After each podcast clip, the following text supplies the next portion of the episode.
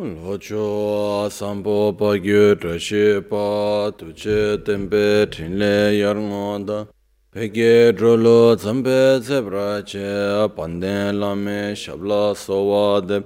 Omo a guru vajrad Suma timu nisho sane karma uta varda nishre bar Varsa manya sarva siddhi hon hon. ओम गुरु वज्रधर सुमतिमो निशने कर उत वरदान्य श्री वर वर्ष मन सर्व सिद्धि हूँ ओम गुरु वज्रधर सुमतिमो निशने कर उत वरदान्य श्री वर वर्ष मन सर्व सिद्धि हूँ ॐ गुरुवज्रधर सुमतिमो निशसने कर उत वरदनिश्री वर वर्षमन्य सर्वसिद्धि हों ॐ गुरुवज्रधर सुमतिमो निशसने कर उत वरदनिश्री वर वर्षमन्य सर्वसिद्धि Hmm.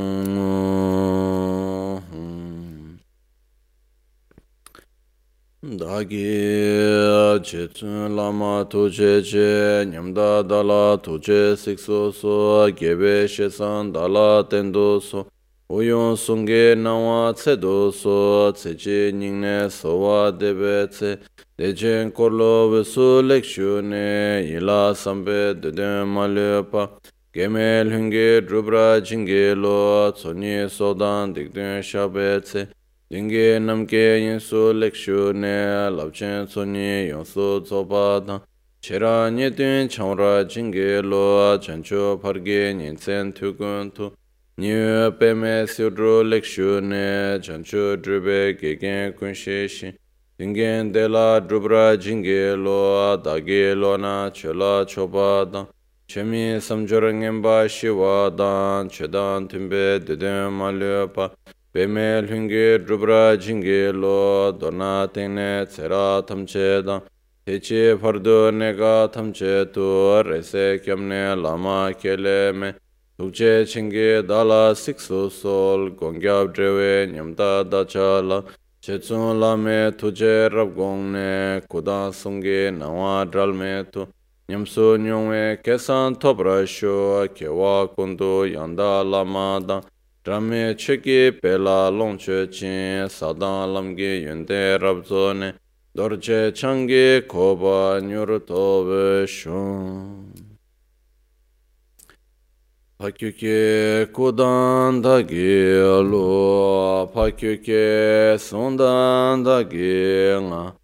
파kyöke tukdan da geyi ten yerme çıktı cinge lo makyöke kodan da gelu makyöke sundan da genga makyöke tukdan da geyi ten yerme çıktı cinge lo Om Muni Muni Mahamuni Shakya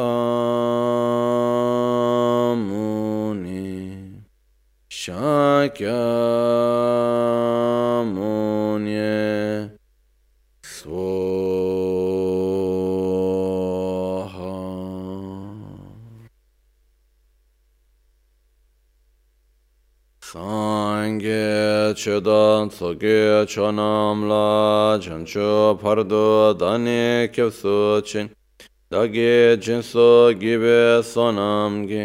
Drola pinchira sangye drupa rasho sangye chedan tsoge chonam la chancho pardo dani kyapsu chin dagi jinso gibe sonam gi Drola pinchira sangye drupa rasho sangye chedan soge chonamla chancho pardo dani kyapsu chi dagi jinso gibe sonamgi Drola pinchira sangye drupa rasho Nel Buddha, nel Dharma e nel Sangha prendo rifugio fino all'illuminazione con la pratica della generosità e delle altre perfezioni, possa io ottenere lo stato di Buddha per il beneficio di tutti gli esseri senzienti.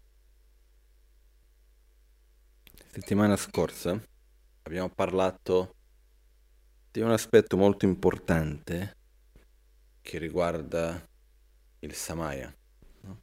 E c'erano due parti del Samaya, una abbiamo affrontato più dettagliatamente che riguardava quello che è l'importanza di mantenere correttamente i nostri impegni ed eff- effettivamente è una delle cose più importanti perché ognuno di noi inevitabilmente avrà dei momenti prima o poi di difficoltà. No? Quando noi entriamo, quando noi ci impegniamo a fare qualcosa, c'è un momento nel quale va tutto bene, siamo contenti, lo sentiamo bene, sentiamo l'importanza di quell'impegno e ci mettiamo a farlo. Però ci sarà il momento in cui verrà fuori qualche difficoltà. Anche perché io c'è una cosa che ci credo abbastanza, ed è in qualche modo, da qualche parte, la nostra sofferenza in qualche modo si manifesta. Ossia,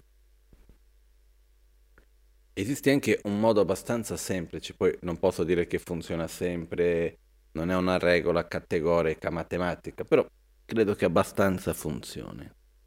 Se noi abbiamo un qualcosa che ci fa soffrire, un qualcosa che uh, ci uh, una difficoltà, eccetera, eccetera, come fare per non soffrire più per questa cosa? Trovare un'altra. Al momento nel quale trovi un'altra cosa per soffrire, vedrai che togli la tensione da quella prima. Poi la storia è sempre lì, la situazione è ancora lì, però non va, no, non va a coinvolgerci così come ci coinvolgeva prima. È come se noi avessimo una certa quantità di, di, di sofferenze, eccetera, eccetera, che viene dal nostro proprio karma, dalle nostre azioni del passato, è come se quello è quello che dobbiamo maturare in questo momento, e che se non è per una cosa, è per un'altra. E di solito la nostra esperienza qual è? Quando c'è una qualcosa che, nella quale stiamo soffrendo e a un certo punto eh, viene fuori un altro problema che noi vediamo come più grosso, eccetera, eccetera, continuiamo a soffrire nello stesso modo per quello precedente e andiamo a sommare quello dopo, o quello precedente sminuisce e poi diventa quello nuovo? Poi semmai quando quello nuovo finisce possiamo tornare a quello precedente, però in qualche modo non è che va insieme. No? Quindi con questo quello che accade è che io sono abbastanza convinto di questo e osservando in me stesso, osservando nelle persone intorno a me, ed è come se noi avessimo una certa quantità di karma da maturare, ossia più che da maturare, è come se una volta che un karma sia maturato, una volta che abbiamo creato delle azioni e i risultati si sono maturati, quel ciclo va concluso. Fin- finché quello non, fini- non finisce, uno deve vivere quell'esperienza in qualche modo. No? Ed è qua che rientra l'importanza non indifferente di accumulare meriti e purificare le nostre negatività. Nella pratica del Dharma viene sempre data l'importanza di accumulazione di meriti generare cause positive, karma positivo, e purificare quello negativo, Purificare il negativo vuol dire eliminare il karma negativo che abbiamo creato senza aver bisogno di sperimentare i suoi risultati, no? E questo è una cosa abbastanza importante anche in realtà. Comunque, qual è l'importanza ancora del samaya, di mantenere i nostri impegni? Quando va tutto bene è facile, però inevitabilmente prima o poi due cose possono succedere. O le condizioni cambiano, stanno sempre cambiando, ossia la situazione intorno a noi, quali sono le condizioni? Per condizioni intendo dire le, il comportamento delle altre persone, le situazioni esterne a noi. Nel momento nel quale le condizioni intorno a noi cambiano, quello ci può togliere dal nostro equilibrio e dire no, io a questo punto questa cosa non la voglio più fare, quello non va più bene perché le condizioni non sono quelle di una volta. Questa è una delle cose che può succedere. L'altra cosa che può succedere è che invece le condizioni, anche se stanno costantemente si trasformando, rimangono più o meno le stesse, però a un certo punto noi cambiamo, vengono fuori dubbi, vengono fuori le paure, vengono fuori eh, le insoddisfazioni e uno a un certo punto non trova più gioia in quello in cui trovava gioia prima e, o se no comincia a creare dei problemi se stesso, uno va a creare problemi e per questo trovare le ragioni e le modi per cui non mantenere più quell'impegno. Noi siamo costantemente perfettamente coerenti o ci sia, ogni tanto qualche contraddizione interna può sorgere? Siamo più realisti. Spesso possiamo avere delle contraddizioni interne. Voglio una cosa, no, non la voglio. Una parte di noi dice di sì, un'altra parte dice di no. Come nella pratica di Kalachakra, ci sono tutte le Ice e no? Ci sono tutte le divinità del desiderio che sono sempre anche i desideri opposti, no? E una delle cose molto comuni è che noi abbiamo una parte nostra più spontanea, più di sentimento che vuole un qualcosa e poi c'è la parte concettuale che dice no, quella cosa invece non va bene. E poi abbiamo anche il contrario, la parte concettuale che dice lo voglio, devo farlo, è buono, va bene, lo voglio. E poi c'è una parte più spontanea di sentimento che dice no, non lo voglio. Quando ci sono queste contraddizioni interne, quello che accade è che entriamo in un dialogo interno, che può essere abbastanza stancante, perché è una parte che cerca di convincere l'altra. Quindi abbiamo la parte della ragione che cerca di convincere il sentimento o il sentimento che cerca di convincere la ragione e possiamo passare abbastanza tempo qua su questo. No? Quindi uh, io mi ricordo una volta che parlando con mia madre, io ho detto a mia madre, ho detto, sai che secondo me io sono una persona che pensa poco. Io non penso molto quando c'è da pensare su qualcosa ci penso, però di solito non è che sto lì a pensare molto.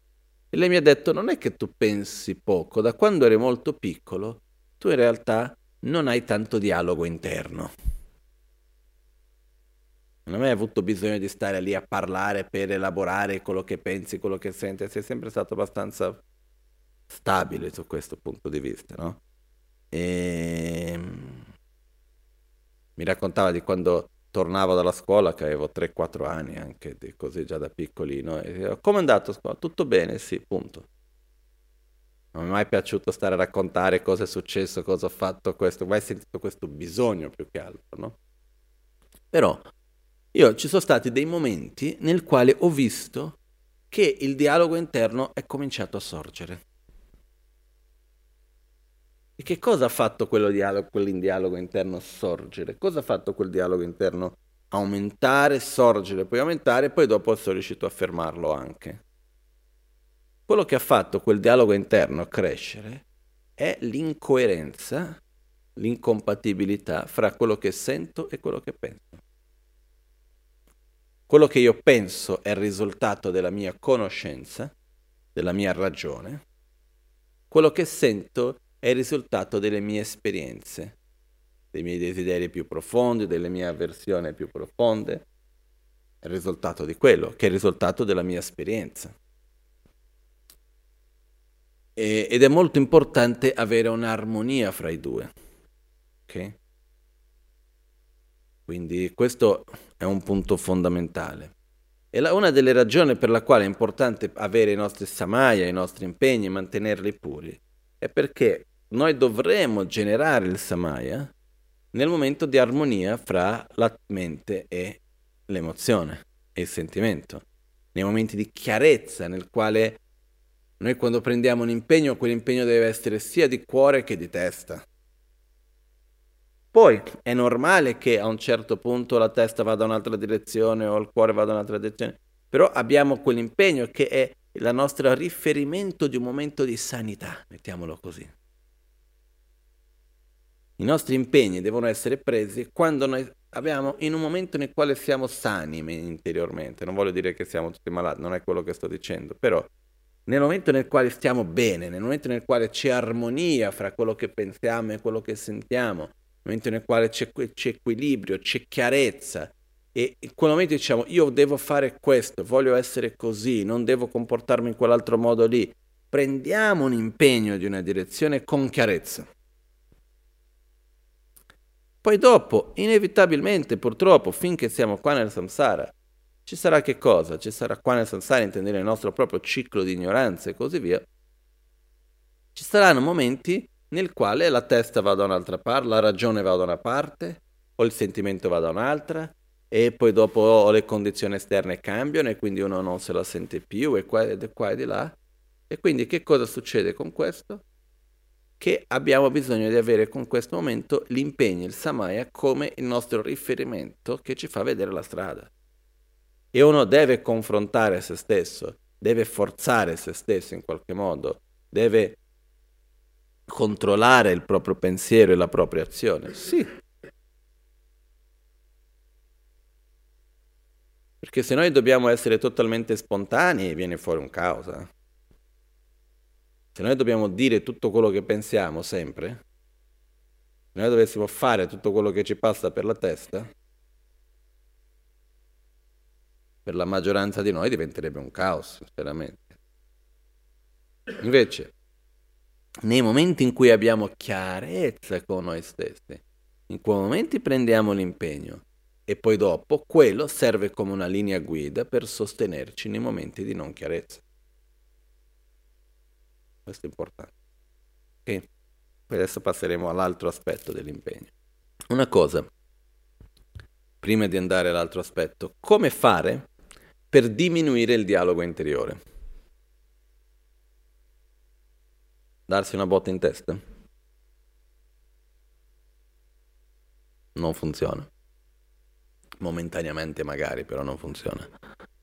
Uh, per diminuirsi il dialogo interiore, quello che noi cerchiamo di solito di fare per diminuire questo dialogo interiore è di convincere una parte dei due. Ok? Quindi quello che noi cerchiamo di fare è, noi abbiamo due aspetti contraddittori della nostra mente, di solito uno è più di sentimento e un altro è più di ragione, e per diminuire il dialogo noi cerchiamo di fare in modo che uno convinca l'altro. Non funziona. È molto difficile fare questo. ci può, può, succedere dopo un lungo processo nel quale noi effettivamente l'esperienza ci porta che non c'è più speranza per uno piuttosto che per l'altro e quindi uno più o meno accetta. Però la mia esperienza è che io sono riuscito, di solito riesco a creare questo silenzio interiore, a creare, a pacificare questi conflitti interni, non convincendo uno convincendo l'altro ma uno rispettando l'altro. Che cosa vuol dire questo? La immagine che mi viene in mente è la seguente. Immaginiamo che due persone devono dormire nella stessa stanza. tipo un dormitorio. Ok? Uh, arrivi in una sorta, che ne so, vai all'università o dove sia, qualunque posto, e a un certo punto ti viene assegnata una camera, no? Un po' come in monastero è così, in monastero ogni due anni cambiano tutte le camere e vengono messi in, il numero delle camere vengono messi nei fogliettini di carta, ognuno va lì, tira un fogliettino di carta e viene fuori qual è la sua camera. Però ci sono due numeri per camera.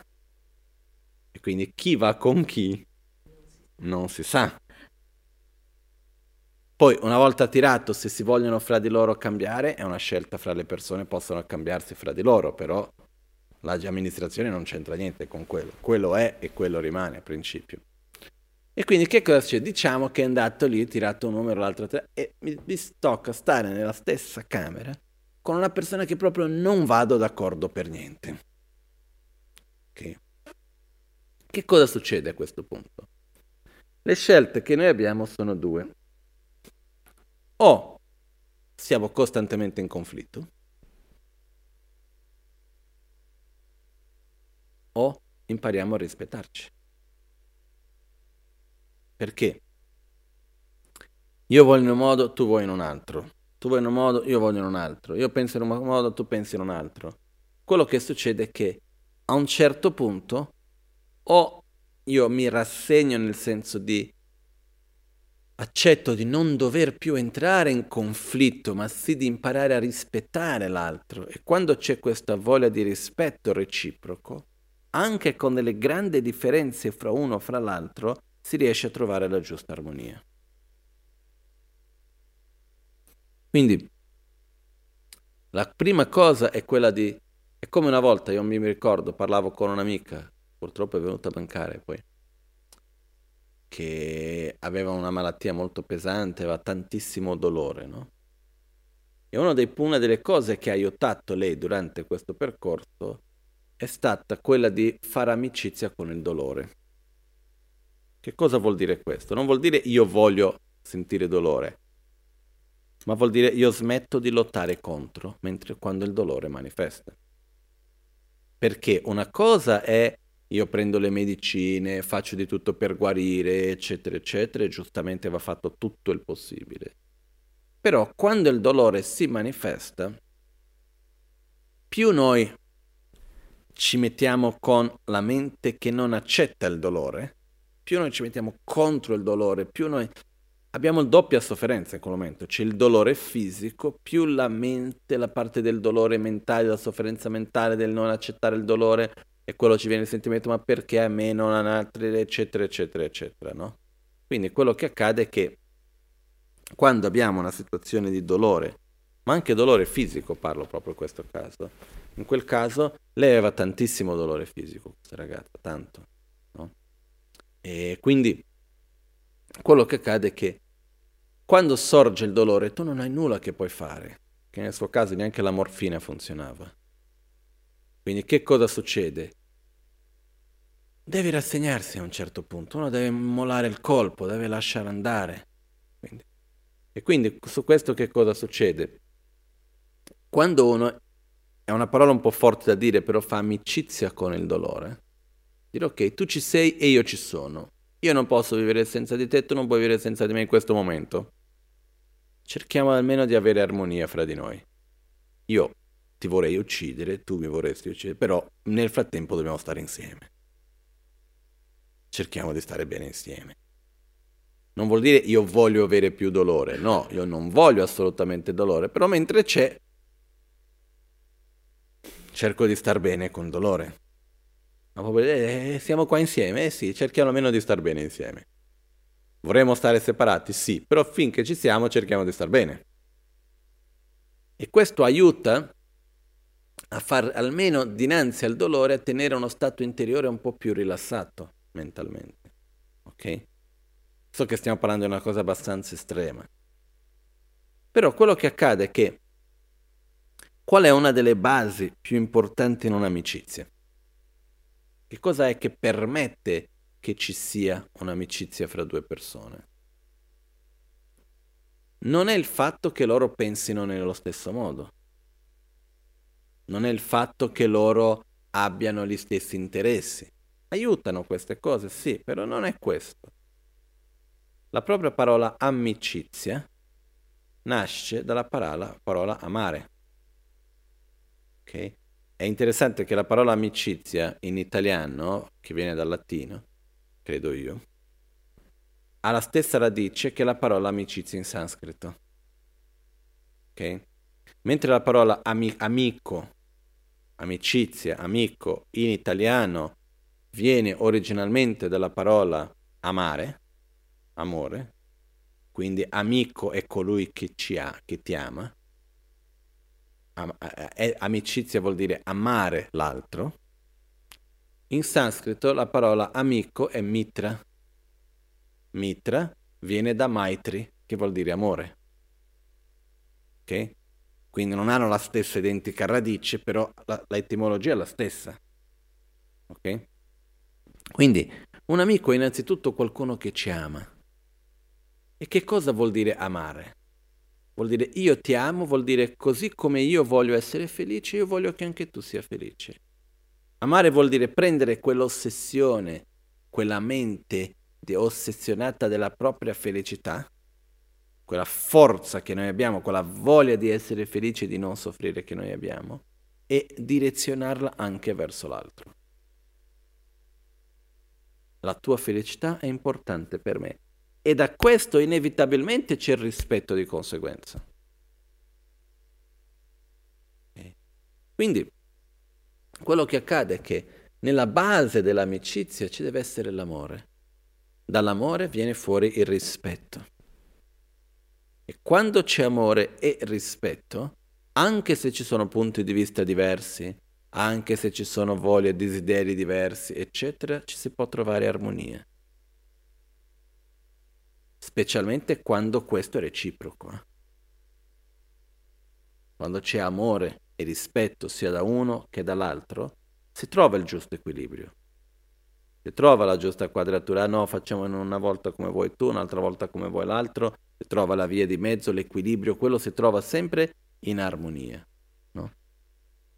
Similmente, quando interiormente noi rispettiamo la, la, la, la ragione rispetta i sentimenti, i sentimenti rispettano la ragione. Tutti e due sono importanti.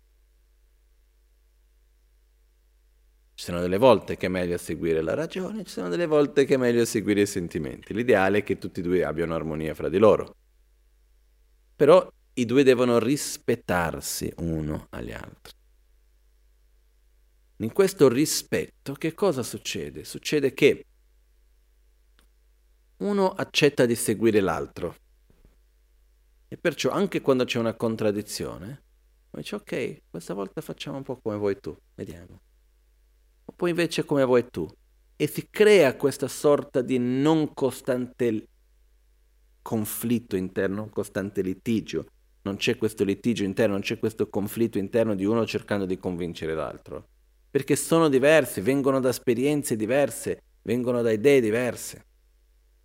È come fra due persone che hanno idee molto diverse, se nella base c'è del rispetto profondo e dell'amore fra uno e l'altro, piano piano vanno a fondersi le loro differenze e possono arrivare a diventare come uno.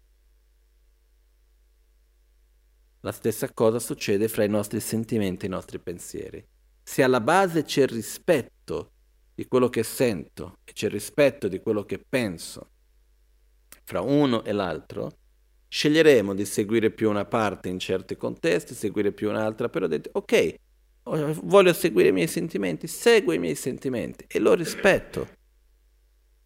E non che sto lì a cercare di convincere. Finché quando c'è questo rispetto, è un po' difficile da mettere in parole, però questo naturalmente ci porta a trovare un equilibrio fra i due, finché arriva un momento nel quale è come se fosse una cosa sola. Poi se ci fermiamo e analizziamo vedremo che ancora lì ci sono delle differenze, che è abbastanza inevitabile. Però è come se non ci fossero più perché c'è armonia fra i due. E quindi quel dialogo interiore diminuisce. E uno a quel punto ha una direzione molto più equilibrata, è molto più facile mantenere una propria strada, mantenere una propria direzione anche in quel caso. Che è chiaro questo? Ok? Però questa è una cosa importante e, ed è normale eh, che abbiamo dei conflitti interni che noi dobbiamo controllare la nostra mente per non andare in una direzione piuttosto che in un'altra. Questo è abbastanza comune, è abbastanza normale. Finché uno raggiunge uno stato abbastanza elevato di equilibrio, di pace, eccetera, e ci vuole un po' di tempo, quello che accade è che è normale che vengano fuori dei conflitti, delle cose. Questo è normale. Perciò, per controllare la nostra mente, per darci la giusta direzione, sia a livello mentale che emozionale, dei sentimenti, i samaya sono importantissimi. Avere chiarezza nella direzione che vogliamo prendere, questo diventa veramente, veramente importante. Come faccio per sviluppare un impegno.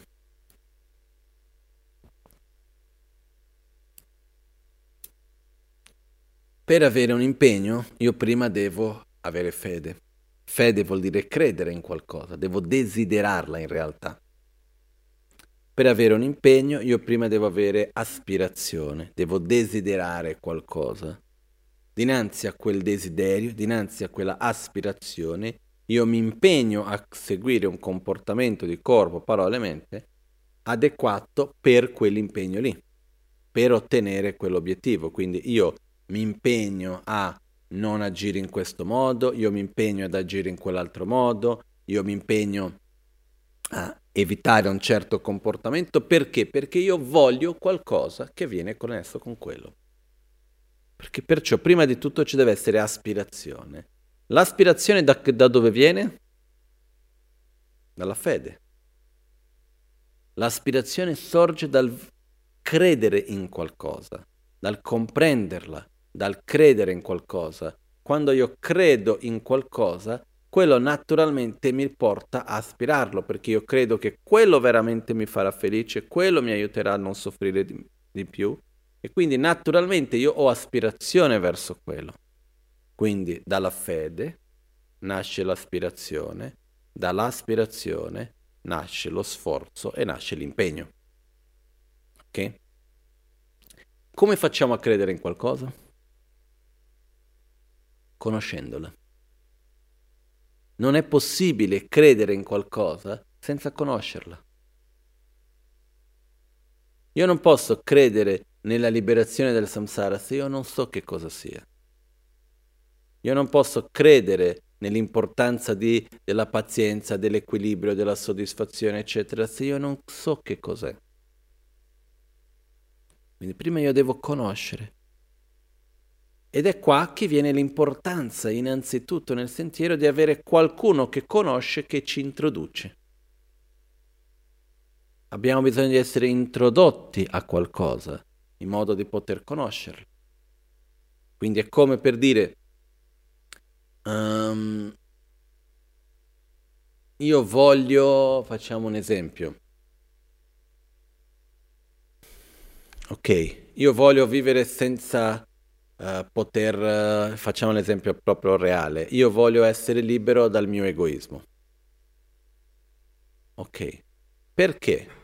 Quindi io mi impegno a non agire in un modo egoista, mi impegno a praticare il tonlen del prendere e del dare, mi impegno a sviluppare la pratica per eliminare l'egoismo. Perché faccio questo? Perché in realtà io voglio essere libero dall'egoismo. Perché voglio essere libero dall'egoismo? Perché io credo che tramite lo sviluppo dell'altruismo, liberandomi dall'egoismo, io sarò veramente più felice e starò meglio io stesso. Quindi io credo in quello, credo in quella necessità ed sulla base di questo lo voglio, sulla base del voglio mi impegno. Ok? Che cosa succede? Perché io credi, che cosa è necessario? Che qualcuno mi spieghi, che qualcuno mi introduca, che qualcuno me lo faccia vedere. Per conoscere l'importanza dell'altruismo, per conoscere qualunque cosa, io ho bisogno di essere introdotto a quello. Ed è qua che arriva l'importanza della guida spirituale. Perché si dice Lam Gitsawa Shenyentempetsul. La radice del sentiero è l'affidarsi correttamente alla guida spirituale. La radice del sentiero non è la persona fisica della guida spirituale. La radice del sentiero è l'affidarsi correttamente a una guida spirituale valida, una o più guide spirituali valide. Però c'è questo aspetto che viene anche da noi, che è fondamentale e che va coltivato. Se noi prendiamo gli insegnamenti dell'Amrim, no? degli stadi graduali del sentiero. L'Amazon K divide tutto il sentiero verso l'illuminazione e così faceva Tisha e l'Amazon K dopo in due parti.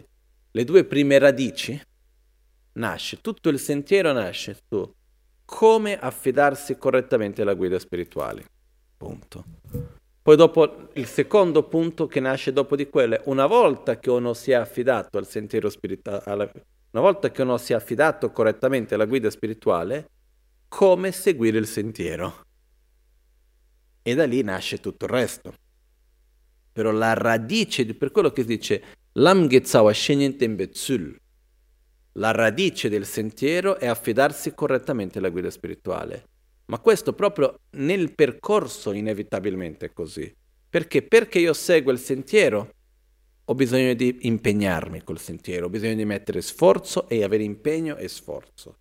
Perché io abbia impegno e sforzo, io ho bisogno di avere aspirazione per quel sentiero e per quel risultato. Perché io abbia aspirazione per quel risultato e di conseguenza quel sentiero, io ci devo credere in quel risultato, in quel sentiero. Perché io ci creda, io devo conoscerlo.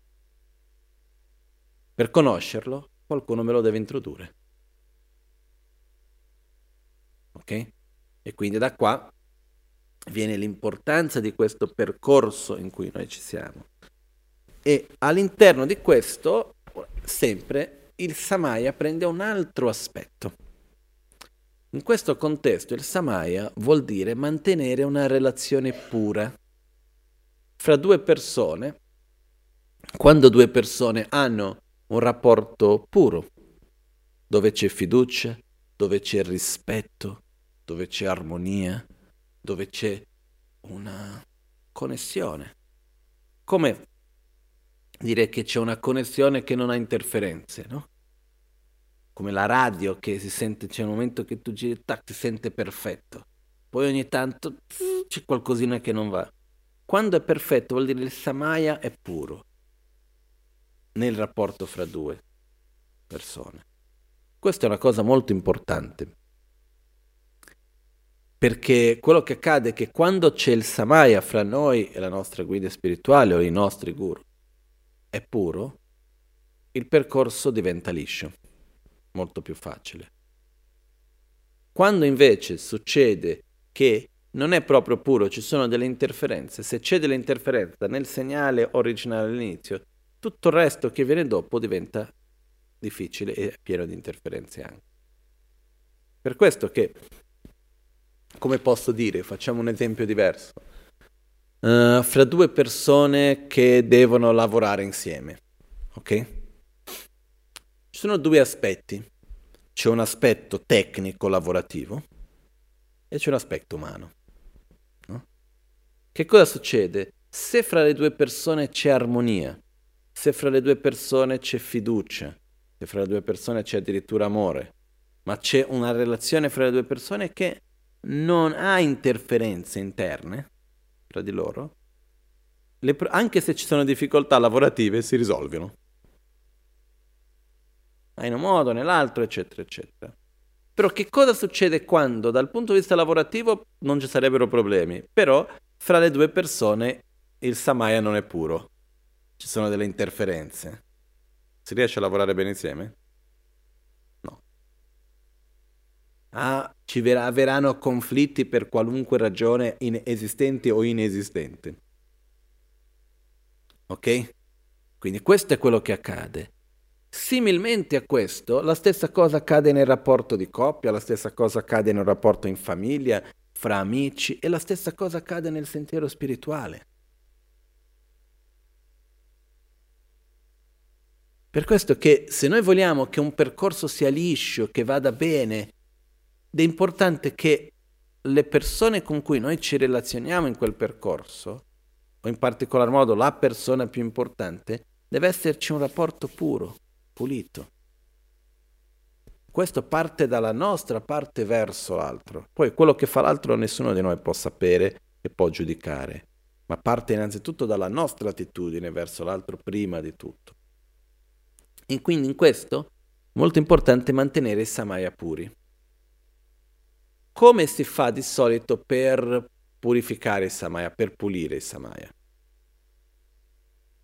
Se fra due persone, parliamo da un punto di vista, prima di parlare del rapporto del guru, parliamo da un punto di vista più mondano anche. Se fra due persone c'è un rapporto puro, c'è un samaya puro, c'è un rapporto senza interferenza, e a un certo punto sorge qualche interferenza, qual è il modo per risolverla?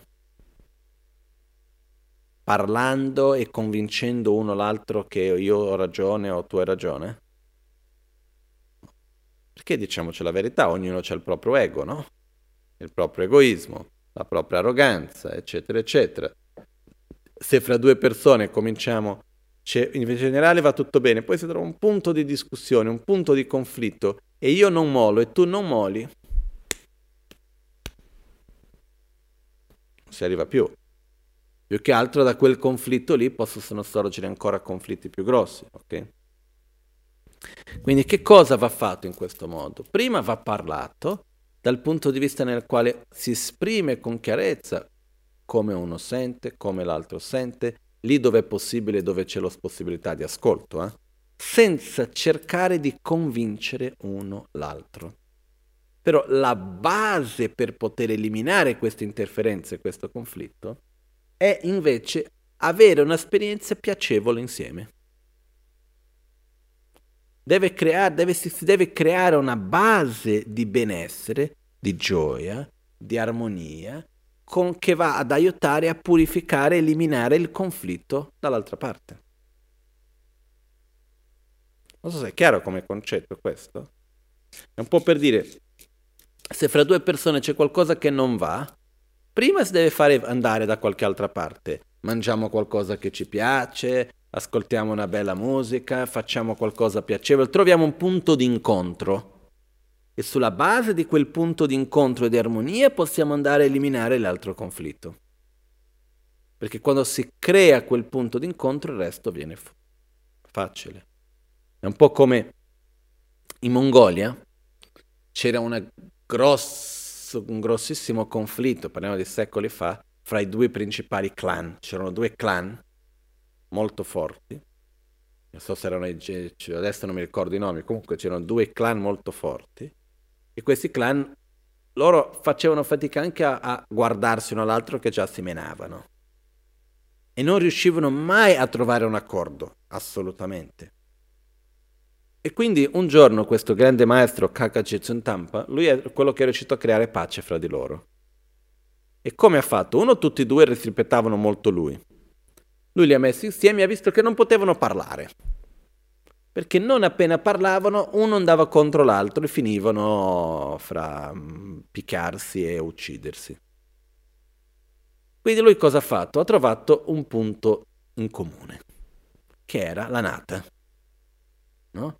Nata che è il tabacco da fiuto, no? Che visto che a tutti e due piaceva tanto.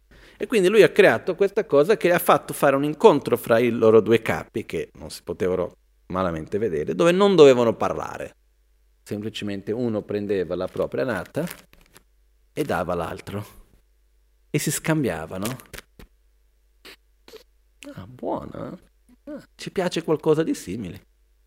Abbiamo trovato un punto in comune. Da questo si è aperto un altro mondo e piano piano sono diventati amici. Perché hanno trovato un qualcosa in comune, hanno trovato un punto di incontro. Senza ritrovare quel punto di incontro non si riesce a risolvere un conflitto rimanendo solo sul conflitto. Per risolvere il conflitto si deve prima trovare un punto di accordo e da quel punto di accordo si può andare a risolvere il conflitto, ma non rimanendo sul conflitto. Chiaro questo? Ok? Perciò Di solito come si fa? Anche qual è il modo per eliminare i conflitti in generale di questo punto, per purificare i samaya? Stando bene insieme. Qual è una delle principali pratiche che esiste per pulire i samaya? Lo zog. Perché? Perché è una grande festa che si fa nella quale si invita il Guru Buddha, si invitano tutti gli esseri sacri, la Sangha si offre insieme, si condivide il cibo, si sta bene insieme. Questa è l'intenzione di questo, no? Originalmente l'offerta dello Zog, il Ganachak, era una sorta di grande festa, eh? che poi è stata piano piano si è adattata, eccetera, eccetera, ad arrivare come la tradizione oggi, però nasce da una sorta di incontro, una sorta di festa fra la Sangha e gli esseri sacri, i Buddha, tutti insieme. No? Quindi e viene detto che quello è il miglior modo per purificare il Samaya. Però possiamo applicare questo anche nei nostri rapporti lavorativi, nei nostri rapporti in famiglia, nei rapporti di coppia, in qualunque rapporto sia essi. Ogni, ovunque, quando il rapporto è puro, le cose vanno lisce. Quando ci sono delle interferenze, quello va a creare altri problemi. Per eliminare le interferenze va trovato un punto in comune, va trovato un punto di armonia e da quel punto di armonia quello va, va piano piano si sviluppa, si cresce, cresce, cresce l'armonia e da quello naturalmente si va a eliminare i conflitti. Ok? Questo è un po' il percorso che si deve seguire su questo. E sulla base di questo il rapporto puro con il guru diventa fondamentale perché quando io ho un rapporto di fiducia, un rapporto di fiducia col mio guru che rimane puro, c'è una connessione vera. Quello è quello che mi permette di essere introdotto al sentiero, che mi permette di sviluppare fede, che mi permette di sviluppare aspirazione, che mi permette di creare e mantenere i miei impegni e di seguire correttamente il, il percorso. Ok? Quindi questo tipo di samaya è molto importante anche, no? Io mi ricordo una volta che ho ricevuto da un maestro un regalo ho detto, ma non, non, mi serve quel regalo, non è che non, non, serviva, non è che dovevo ricevere un regalo. E lui mi ha detto, no, questo regalo che io ti do non è per l'oggetto, ma perché questo è una sostanza di Samaya. La sostanza di Samaya che cosa vuol dire? È un oggetto che serve per ricordare l'impegno che c'è fra di noi. Per ricordare questo rapporto puro che c'è fra di noi. Ok? Quindi questa è una cosa che è molto molto importante anche, mantenere il rapporto puro, perché questo è quello che ci permette tante cose che vengono dopo. E nel sentiero del Dharma il rapporto puro del nostro cuore verso le nostre guide spirituali è una delle cose più importanti in assoluto che c'è nel nostro proprio percorso, dove quando c'è un'interferenza lì, dopo quello si va a ricadere su tutto il resto. Possono, possono esserci delle interferenze? Sì. Questo è normale ed è comune. Ed è per questo che ci sono tutti gli insegnamenti che riguardano questo, caso contrario non, non, non servirebbero neanche, no? Ed è lì che uno deve purificare, come? Ritornando sul punto d'incontro. Come si purifica un, um, un rapporto dove c'è un, un conflitto interno? Andando a ritrovare il punto d'incontro, il punto di armonia, mettendo enfasi e forza. Se noi ci focalizziamo su quello dove andiamo d'accordo, su quello che è il punto d'incontro, naturalmente quello ci dà la forza dopo per poter eliminare la parte del conflitto. Se noi rimaniamo foccando sul conflitto, sul conflitto, sul conflitto, sul conflitto, la tendenza è che momentaneamente può sembrare che uno vuole risolverlo perché non c'è più voglia, però in realtà aumenta. Dobbiamo andare a trovare il punto di incontro per dopo da quello, dopo il resto è facile. No? Ok? Con questo concludiamo per oggi, ricordando quindi l'importanza di coltivare i nostri samaya sia nel rapporto con le altre persone, sia nei nostri impegni effettivi che noi prendiamo. Jetsun lame kutse rapten chi namkar chinle chochur gepada lo san tempe dreme sasumgi Drowe munsel tauto ne gyur chi. Nimo dele tsendele nime kuyan dele kshin. Nintsen takto dele kpe koncho sumke jinge lob. Concho sumke ngodru Concho sumke trascishan All'alba o al tramonto, di notte o durante il giorno, possano i tre gioielli concederci le loro benedizioni, possano aiutarci ad ottenere tutte le realizzazioni e cospargere il sentiero della nostra vita con molti segni di buon auspicio. Grazie a tutti, buona giornata.